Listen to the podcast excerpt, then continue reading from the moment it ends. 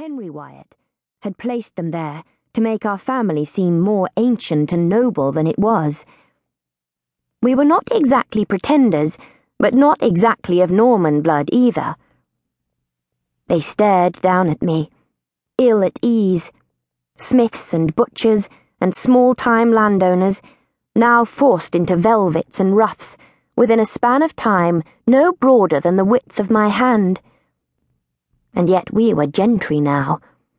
My father expected me to act like the lady he'd suffered to make me be. We slid out the main entrance, one or two servants catching my eye and warning me back inside with a stern look. No, Mistress Meg. One urged me. I disregarded them. They knew what might lie ahead for me. They'd borne the same fate, maybe worse. But I refused to be intimidated. Anne and I linked arms and strolled toward the rows of unattended garden.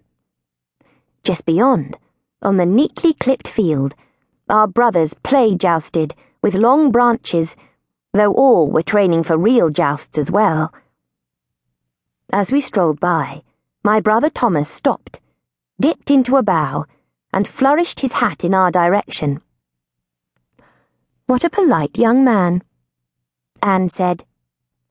Mayhap you'll notice my brother George isn't tipping his hat toward me.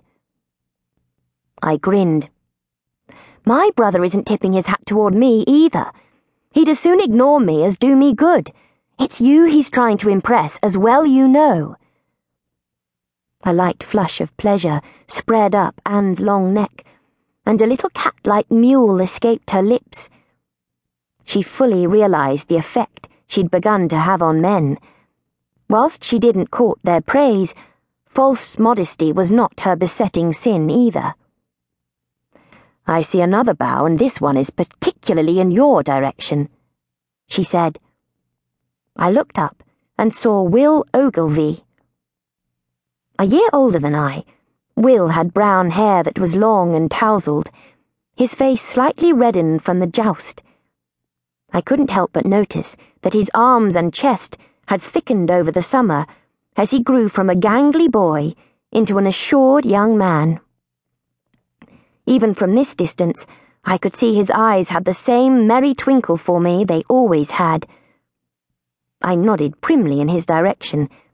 After all, I was a lady, and we were in mixed company. He winked at me. A wink! The audacity! Who else had seen it? Mayhap Lord Ogilvy's son should come out of the field. He seems to have dust in his eye. Anne teased. I turned toward her and grinned, thankful for her faithful friendship. She never trained her charm on Will. She knew I planned to have him for myself. Rewardingly, he seemed completely uninterested in Anne.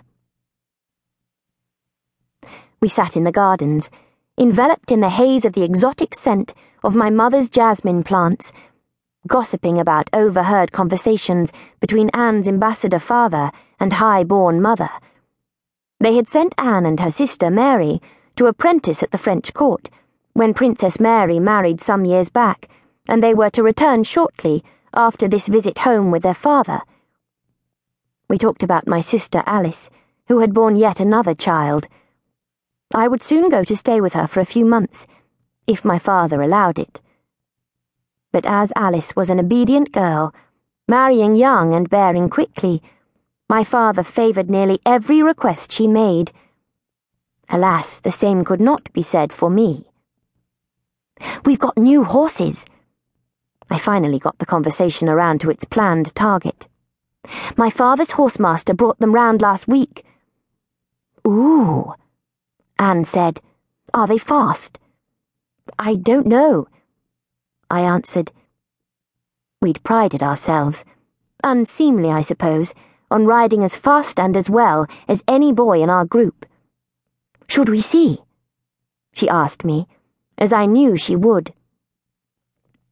For me to suggest the idea would be disobedient, but for me to accommodate a friend would be hospitality indeed.